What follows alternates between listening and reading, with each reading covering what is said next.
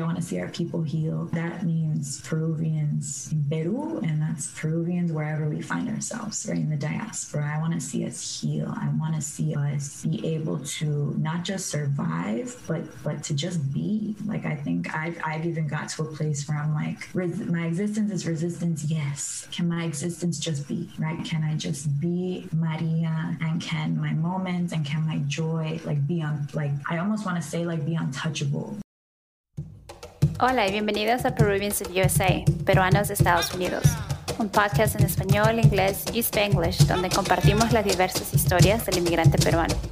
Mi nombre es Natalie Sofía y soy una chica peruana que vive en los Estados Unidos por más de 20 años.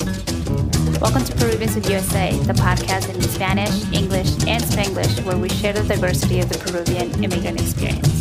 My name is Natalie Sofia, a fellow Peruvian living in the US for more than 20 years. So let's get started. Before we hop into today's conversation, I want to remind you that Peruvians of USA has officially launched its scholarship program. The first scholarship is to honor my grandfather, Javier Verdales Guaripata, and we will award $1,000 to a student with a Peruvian heritage in high school or college. Help us spread the word about this opportunity for Peruvian students by sharing with your friends and family. For more details, visit peruviansofusa.com or visit the link in bio. Also, remember to follow us on social media. If you're enjoying this podcast and you want more community or you want to find out more about our initiatives, like how we're supporting Peruvian owned businesses or life behind the scenes, you can find us on Instagram or Facebook. If you're loving this podcast, please take a moment to leave us a review if you listen to us on Apple. It is the easiest way to share our podcast with people you know and love, and it helps us get discovered by amazing Peruvians like you. So take a moment, leave us a review, share us with your friends and family, subscribe so you never miss an episode, and make sure to check our blog at peruviansofusa.com where you can sign up for our email list. Thanks for listening. Now let's get into the episode. My next question is around the protests that happened in November. I started with Merino no es mi presidente. What did that time mean to you? I was incredibly confused at first. So on my Instagram, it's like I follow a lot of Peruvians, right? I have been very fortunate to find a community of Peruvians online. Um, a big part of that is because, you know, I, I did um, a takeover on Alegría Peruana. Shout out to Connie Chavez, and that's my hermana right there. Um, and and from that, you know, I, I, I got to meet more Peruvian online. Um, and so suddenly it was my Instagram was, you know, right? People people just posting random stuff, and then it was Peru, Peru, Peru, Peru, and it was like I was like so confused as to what was going on. So one, it was a lot of confusion. Then it was worry because I was like, okay, well, this is happening. So how is my family doing? And my family was out in the streets, you know, and keep those marching. And then it was it was pride, of course, to see to see our people out there and like really showing up for for the people, right? Um, um, but I think what I also felt was just, I had never felt so far away from Peru in that moment. I was like, we're, we're in a pandemic. Um, this is happening. So um, not only am I fearing for, for folks' safety in multiple ways, but, but then I was like, oh, wow, even if, if, you know, I wanted, I can't even go, right? We're like, it's, it's not safe to do so. And then someone that I follow uh, reached out to me on Instagram was like, hey, like a group of us in the diaspora are you know, are gonna hop on a Zoom and we're gonna write a statement of solidarity as Peruvians in the diaspora. And I was like, okay, dale, put me in the put me in the group chat. So we met up, and that's how the Pumas Collective was born, an international collective of Peruvian immigrants, refugees, expats, and we're working with grassroots communities in Peru, specifically focused on marginalized folks and uh, those doing the groundwork in Peru for social political change. And I don't think we we intended for it to be, you know, this collective um, because it, it, it, came out of this need of like, okay, well, we're in the diaspora and we see our people going through this, um, and yet we're so far away. So what can we do? At first, it was just going to be a statement of solidarity, and now, you know, we have a mutual aid fund going. Um, we've uh, partnered with with therapists in Peru that that focus on um, like healing sessions for um, Black, Indigenous, queer, and trans folks there, and that that's continuing. So there's been a lot of like translation happening and resources because a lot of what I saw, you know, was coming from Peruvians, but it was in Spanish. And so um, trying to make things accessible. And yeah, I, I was so glad that, that I got that that message to to hop on that call because now we're here and it's been really beautiful to do that movement work and to, to work with these Peruvians. How does Pumas Collective connect to the organizations in, in Peru? Yeah, so um, from what I understand is is right, a lot of it is members of the collective, you know, were like on Twitter and it was like, oh, these these folks um, are on the ground, right? And and they're asking for aid. Is this something that, that we'd be able to help with? What do we have in the funds? Is this something that we're able to support, like financially? A lot of people have donated and, and you know, it's it's such a, a, labor of love that to do so. And um, so folks can donate. One, it's on uh, the PayPal is is on my Instagram bio, but definitely by following uh, at Pumas Collective on Instagram, uh, we have a link tree there with uh, the Mutual Aid Fund, and you'll learn a little bit more about the collective, about the work that we're doing. And I'll definitely make sure we have links to that on the episode description for anybody who's interested. Where do you see the Pumas Collective in the next couple of years? What is your your grand vision? Honestly, Pumas is is I think well one movement work is happens very fast, um, and it's usually you know a rapid response. Um, so so I think of like just just something that I've worked on, which was um, academics for Black survival and wellness, um, which occurred over the summer. So it was a bunch of um, you know uh, Black counseling psychologists and and their colleagues who, who practice Black allyship. Um, it was a rapid response and an intervention to to what was occurring over the summer um, with the Black Lives Matter protests. Um, and so movement work came fast, and and I think the same happened for Pumas. And so right now, I think we're we're in a period of like that. Like these questions are what we're asking as a collective, right? So where are our capacities? Um, where would we like to go? Right? We're asking ourselves the same thing. Right now, a lot of our is on these mutual aid aid funds because protests are happening, um, and, and, they continue to. Um, and then with Peru, oh my gosh. these are like big questions but i think honestly i want to see our people heal like and and um, that that means peruvians in peru and that's peruvians wherever we find ourselves right in the diaspora i want to see us heal i want to see us be able to not just survive but but to just be like i think i've i've even got to a place where i'm like my existence is resistance yes. And i'm like what? Can my existence just be? Right? Can i can i just be maria and can my moments and can my joy like be on like i almost want to say like be untouchable right from the rest of this stuff. Like i i want us to get to this place where we're able to have these conversations and remember that it's not just one right? So it's like um, conversations i've been having a lot in with my close relationships. It's like and so um, you know our relationships matter like the nurturing of ourselves and one another to be able to like really be seen and heard. Like that that is what i want. And and that requires i think a radical shift and a radical change uh, a lot of radical hope. Um, but I, I know it's possible because our people are doing it. And and i think we continue to do it in, in ways right? Healing healing doesn't look one way. Um, and i think that's also why i'm really interested in healing. I want to see how people are doing it right? So for some people it's perreo. Some people it's marching. And some people it's it's you know um, doing facilitations healing facilitations. It can look in so so many ways but i want to see our people make it. The message of healing and radical hope like speaks so much to me and and and, and just highlights what other Peruvians in their own platforms are doing, right? Like we have Connie with Alegría Peruanex. And when I saw that, I was like, what? Like where you have been my whole life. I love her. I remember seeing Alegría Peruanex for the first time and I was in tears. I was like, what?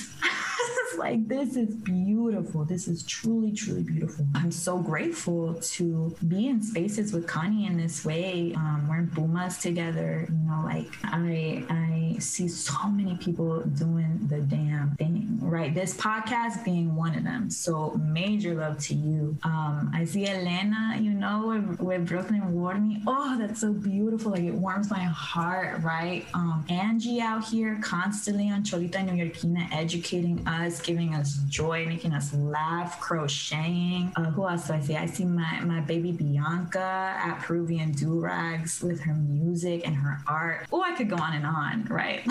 um, we're truly doing it. And we're truly making it, and, and that brings me joy. That that makes me feel like like all of it is worth it. All of the the things that I've been through to get to this place. Well, the universe has brought me to this place, and now now I get to nourish my relationships, and now I get to nourish this, right? And I get to to see see and, and reimagine how I want to create communities of care, which I think are so, so, so crucial and important. Well said. Um, so I want to transition to some of the questions that the audience submitted. So I'll pick a couple because they submitted definitely a lot of questions. One of them is What would life have been like for you in Peru if you stayed? That one's hard, I think, because I left so young. So I really don't have a grasp of what does life really look like there, right? So when I go and I see life, I'm going for a short period of time. And usually I'm going and I'm like, you know, eating out all the time and I'm with family. Estamos en la fiesta. So it's different than if I were to have gone to school there, if I were to be working there. So I, I don't think I have um, an answer to that question. I feel like I would still be my same, like, booty self. I for real would be. Um, still doing some pendejadas, still, still questioning everything around me, you know, like still, still focused on love, still focused on my community. Look very different, of course, but, but yeah, I think the essence of me, you know, the universe, the universe knew. All right. I was going to ask about other Peruvian organizations. We did mention a couple of other Peruvian platforms, but I guess maybe something similar to, to Pumas that you want to give a shout out to. That's a good question, actually. Well, the Bonita Chola always does an amazing job educating us. Something that I have, uh, an account that I've recently come in contact with is um, Colectiva Muralistas or something like that. Like it's a collective of um, Shipibo women who are muralists and they're they're making art in in Barranco Lima, and it's it's so beautiful to to see. Um, and I know that uh, currently, I think because Peru is entering um, quarantine again, they're asking for um, I believe funds and, and food donations, but I don't think that's the correct handle. But we will link the correct one. I hope. Yeah, we will. We will. Uh, I definitely have seen it. I can't think of the correct handle, but we'll be sure to share it. So here's a question that I'm going to change a little bit. The question is, what would you have told yourself 10 years ago? You mentioned earlier that you're in your early 20s. What would you want your early 30s, Maria? Like, what what would you tell her, or what would you want her to tell you? Oh my god. Oof! I, th- when I think of me in my 30s, oh, I get so excited. Um, I think it's because honestly, if you would have done this interview with me a few months ago, completely different answers. I think that I this pandemic especially brought me face to face with with all the grief that I wasn't dealing with, right? And it was grief of like my immigration. It was grief of, of oh my gosh, suddenly I was questioning every single identity I had. I was like, am I bisexual? I don't know. like, am I, am I, you know, do like why do I identify as as high femme, right? Like what what does that mean? Or or what about oh my indigeneity? Still still navigating, right? Um, shout out to therapy for that uh, because it's been so crucial. But I think I was such in such a place of grief a few months ago, um, being so far from Peru that I feel like now, um, you know, the universe has done its work. I've done done the work, my healing work, and I'm still in my healing journey. That that I feel very much like stepping into my power, where I'm seeing, you know, things in alignment with my spirit, um, the people that have been brought to me, the opportunities that have been brought to me, the love that continues to find me. Um, I feel like in my 30s, I just I just want this, right? Like this energy of this, this what I feel right now, and I just I just hope it's like time times 10, right? But not just for me. I hope that like if I am evolving, if I am succeeding, well then my people are coming with me. So my, my friends are coming with me, my family, my community is coming with me because I'm not I'm not gonna do this by myself. um, yeah, my relationships are so important to me. Uh, I, I I'm excited. I'm excited for 10 years from now. I I uh, have a lot of radical hope in that. And as someone in her 30s, I, I do have to share that I feel more empowered than I did in my 20s. I feel more in alignment with my spirit. I feel more like I can fully express myself more than I ever could in my 20s. I think every decade it just gets better. 30s for me is, is my best decade yet. so it's so much to look forward to. that is so beautiful. And I'm so happy to hear that for you. That's gorgeous. So let's not fear getting older, ladies. It's a privilege to get older. yeah, you kidding. I, am seriously like, I love aging. I love it. I feel like I, I learn so much. You learn so much every year, you know, every day. So the other question touches on spirituality. What spiritual practice do you have? just wanted to take a break here to share that Peruvians of USA now has an online store. Help us spread the message that el mejor amigo de un peruano es otro peruano by visiting our online store. We also have feminine versions that said la mejor amiga de una peruana es otra peruana or gender neutral versions. This could be the perfect gift for a Peruvian in your life. Visit the link on the episode notes or link in bio. All right, back to the episode. Actually grew up uh, Mahayana Buddhist. So my parents are Mahayana Buddhists, and I remember when we got to the states, um, my parents were really questioning a lot of a lot of what they grew up with. They were like, "Well, we both grew up Catholic, right?" And and now I also think my parents were faced with a lot of grief and a lot of confusion coming to the U.S. You know, they were newly married. They had me. My mom found herself pregnant again with my sibling. You know, when she was here, um, I have two siblings who I love very much. Um, but it was, it, I imagine, you know, like my mom was was my age now, right? Like in in the states with with kids, and and I'm just like, I, I can't even imagine what what that must have been like. Um, and so I I think my parents are really questioning a lot, um, and they found Mahayana Buddhism, and my siblings and I were raised uh, with a lot of Buddhist traditions and principles, and I still very much practice it. So I a lot of when I pray, it's in um, Tibetan like scripture, or it's in um,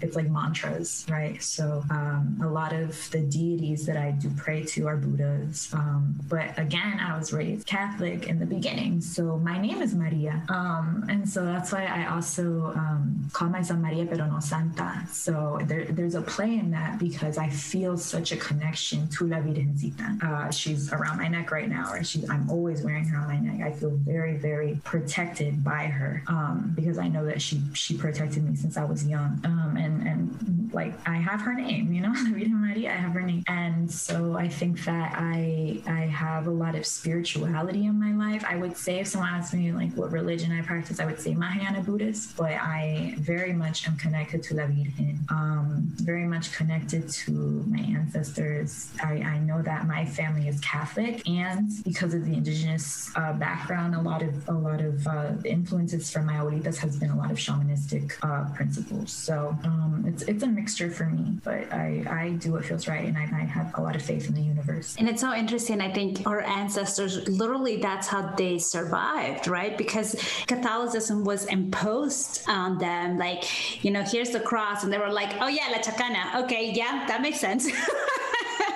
just a different shape, right? And so it's almost like they had to tie their um, shamanist rituals to now this Catholicism rituals and traditions that was being imposed to them. So it's normal, I think, for many of us or as people to want to combine things and to want to like make sense of it by mixing things up. I, I just want to challenge the audience not to think binary. You can't, you don't have to just be like Catholic and not Catholic, right? Like you, you can bring in different things from different places and and build your own like rituals of what's meaningful to you. Absolutely. And i also feel like how it ties into my bisexuality. And i think in that sense i've never had a, a problem with it right? I never was like oh my gosh did, did god not want me to be right bisexual? It was never that. It was more so i i think understanding that oh i came from the universe right? And and that means that the universe is like pure essence creation of me was was a source of love right? And so what how am i loving myself and and how am i being authentic to myself and to my spirit? Um, I, I didn't have an issue with that. And also i think we have to remember that before colonization happened we did not have um, notions of of gender in the way that we do now. We did not have notions of sexuality in the ways that we do now. It was very much um, colonization that pushed you know like male female heterosexuality onto us. Um, and and so a, a, big part of it is also recognizing that like doing my own, my own reading and investigating you know of like before before people said that that you know catholicism was the way. How did people how did people make sense of the world? Um and so yeah honestly colonization came ruined everything. This is the last question from the audience. I'll, I'll, and i'll tweak it again because i tweak it depending on the guest that we have. What advice do you give for a woman who is not in touch with her own sexuality perhaps feels some sort of shame around it, whether it was because of the way she grew up or unfortunately women are still violated. Their bodies are violated. And so, and, and that causes obviously a lot of trauma. This is hard because I I look at my own journey with that and and I don't think that there's like a clear cut answer. Um, I think again, right? Uh, I feel like whenever I still have doubts about, you know, sometimes questioning like my femininity, sometimes questioning that, and I just remember that I am truly a divine being. Like I am truly, truly, truly on this earth, right? And and I think our purpose goes beyond the profession that we do and and it, it comes again from like, okay, how are you loving and how is love finding you? And so a part of that is is sexuality, right? It can be sexuality, it can be um, it can be so many facets of someone's identity, but it goes so much beyond that because I think that that healing involves a lot of self-reflection. And so I think a lot of um, advice that I give to people who are like downing it is to be one, be gentle with yourself, is to be patient, um, is to treat yourself with love, is to um, reflect inward. is to, it's to be like, okay, like little things, right? Like like when I do this, does this make me feel good? If yes, okay, can I keep doing it? Um, if I hear this, does this feel good? Right. Um, if not, okay, what what has to change and and what happens right? And like also being really really in tune with our bodies about like i remember hearing someone call me charapa and it was in a way that was was meant to be insulting. And i remember what that did to my body and i knew immediately this doesn't feel good. Yet when my abuelita calls me you know a charapa woman it's like ooh this feels good. So i think even being so in tune with ourselves i think we forget that a lot to just like slow down and to like really center ourselves. Um, but I think that, that that's part of it. A lot of self reflection, which can be scary to do. it can be scary to like be like, okay, what what things about me to like feel good? What things don't feel good? And then when you find the things that don't feel good, like it can be hard to know where to, where to go. So I think just being really patient and gentle with yourselves. If you're able to find people that you can stand in your full authentic self with, you don't have to come with no, you know, no layer of like falseness. Find those people, like stick stick with those people because it, it matters. Yeah, I think that's such a beautiful message about understand what feels good to your body and getting in touch with your body, literally and not literally. yeah.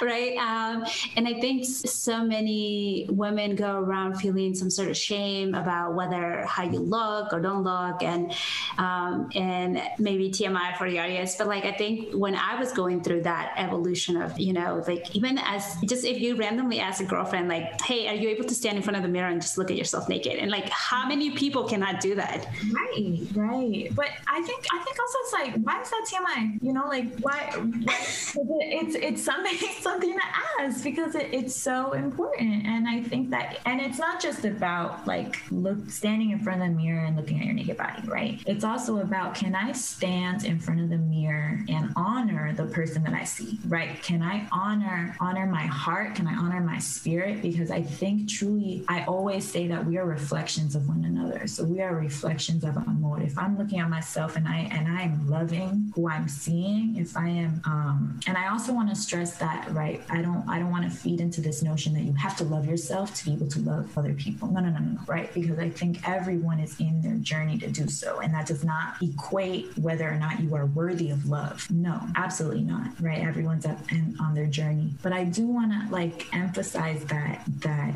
we are worthy that we're worthy of of looking at ourselves and being like damn right? Like oof look at me right? And and that way when i can say that about me ooh then i can say that about you right and i can say that about other person, other person. That when we start doing that, I think it really cultivates this this community of, of love, of care. And I stress it so much because I think that's what that's what allows us to social justice movements. That's what allows it to keep going. This love ethic, right? Like the work is important, yes, but so much of it is also self-reflection. So much of it is also nourishing of communities. So much of it is also um, being able to to be open and vulnerable about our needs and our wants. I don't know why I want to touch on this. I think it's because again you trigger a memory when you mention like when you were called charapa and it didn't feel good when it came from a different person, but when your grandma you know said it, it's like oh yeah I am. Know, um, it triggered a memory of when I think I was 11 or 12 years old and I was walking going somewhere and you know I the cat calling right that men do, um, and I think for but when I was 12 I didn't look 12 I looked older. Um, but I remember that was like the first time I felt like somebody yelled at from a car or something, and I felt as if somebody had thrown dirty water on me, and now I was suddenly dirty, and I could not. And I, I if I could have been like this, like like get off me type of thing, it, it was that feeling of like somebody threw dirty water on me. Um, and so your story of like somebody calling you charapa and, and making you feel some you know negative about it kind of reminded me of that. Um, and all of this is to just ask your thoughts around how do we empower young girls to one really feel ownership of their own bodies but at the same time how do we protect them right? Like i i, I just think of like some of my friends daughters as they're getting to be teenagers and i'm like people are to start looking at them different and commenting on their body and that's just never like i can comment about my body and maybe when i'm with girlfriends close girlfriends and i'm in a woman's community yeah sure but it, it always feels icky to me when somebody who's not even related to me just like feels the need to say something. Yeah, I I um, would get that a lot when I would when I would visit Iquitos, um, unfortunately, and it's not like I don't get it here at the U.S., but I I was I think when, when we spoke about you know what was shocking to you when when you went back to Peru, it was that the amount of of like harassment that I that like women and femmes get on the daily. And I think also something, right? Like Peru has one of the highest rates of violence against women of when it comes to femicide, when it comes to to um, just I think we can we can extend it to violence in general and and know that that is also those stats are also numbers that like we don't we don't know the full story when it comes to the violence against indigenous women or you know black women afro afro peruvian women. We don't have all the accurate numbers. And also what about trans women right? Like what, we don't have these numbers. And so i i think that one a big part is is shifting a culture of believing um, folks who who go through a level of of violence right? Uh, period. Like when someone comes to you and, and they're sharing that they have undergone something like you know you walking down the street and you got catcalled and to have a response to it that's like i'm sorry that happened. What do you need from me? Instead of oh because you were wearing this? Oh but, oh but that's just how you know people are. People are here. No no no no no right? One it's it's changing our response to it. It's it's so important. And i think also um, i have three beautiful nieces that are all under two. And so when i see them and i and i i just want to do everything in my power to protect them. And then i'm also i also realize that like we, the children children are so smart and they feed off of their environment. So if i'm saying things out loud about myself i'm i'm seriously on here like looking at myself and i'm like oh my god hermosa but my little niece comes up to me and i'm like look at you te hermosa. You are so strong. You are so brave. You, are, you know one it, it's it's what messages are we sending to our kids? And and it comes from the media too right? Like why are we seeing representations in the media of um, why do they always have to be hypersexual? Like i, I see a, a lot of these shows on peruvian television and i'm like damn where is is like what what else are we as women and femmes doing on the show except looking pretty? Like right i think so much of it is the images that we're fed and then also it's shifting shifting our own responses. It's also understanding that there are larger systems in play like sexism and heterosexism that make made it so that that um, a lot of men and masculine folks are feel entitled to do so. And it's like no that's not the case right? So it, it comes from from a lot of um, our own shifting and, and, and that shifts our communities and, and a lot of the education that we have. Uh, yeah it's a lot of shifting a radical change right? But but it's possible yeah. Yeah it's definitely possible. And it's not um it's not a shift that only women can do. We definitely need men and allies to help with this you know and and similar to you I, I worry about the young girls part of me is like okay well i went through that and I'm more empowered you know to like handle it and to deal with it but i'm like again just thinking of myself as a 12 year old and receiving those comments and feeling dirty when I didn't do anything, right? And so, how many other women have that and even worse situations happen to them? So, thank you for sharing your what your thoughts are around that. And as we wrap up, my last two questions for you are: What message do you have for Peruvians in Peru, and what message do you have for Peruvians in the U.S.? I think my message is similar, um, and it is to uh, do the work. And when I mean work, it is right. Um, do the the work of, of self reflection um, because you're worth it. You are we are worthy of, of being able to to reflect on ourselves. Um, the work also means you know uh, building community. The work also means um,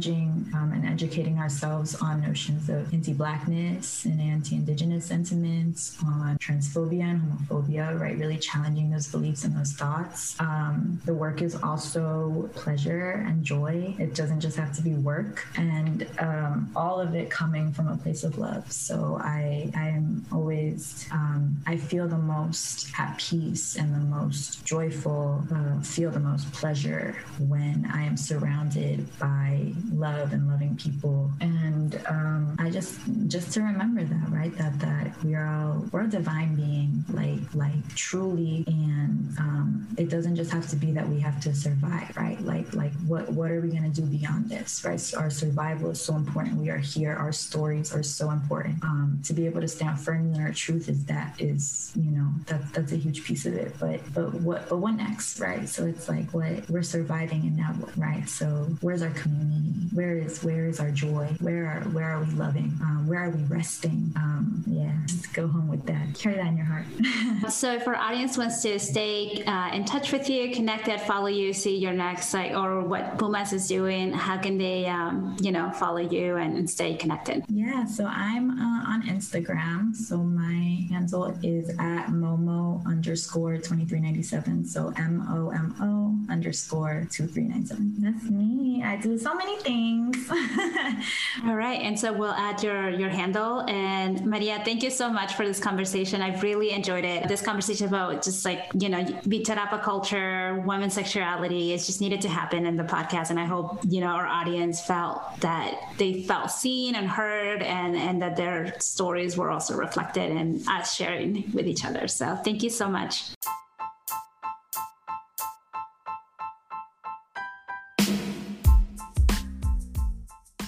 Thank you for listening to Peruvians of USA.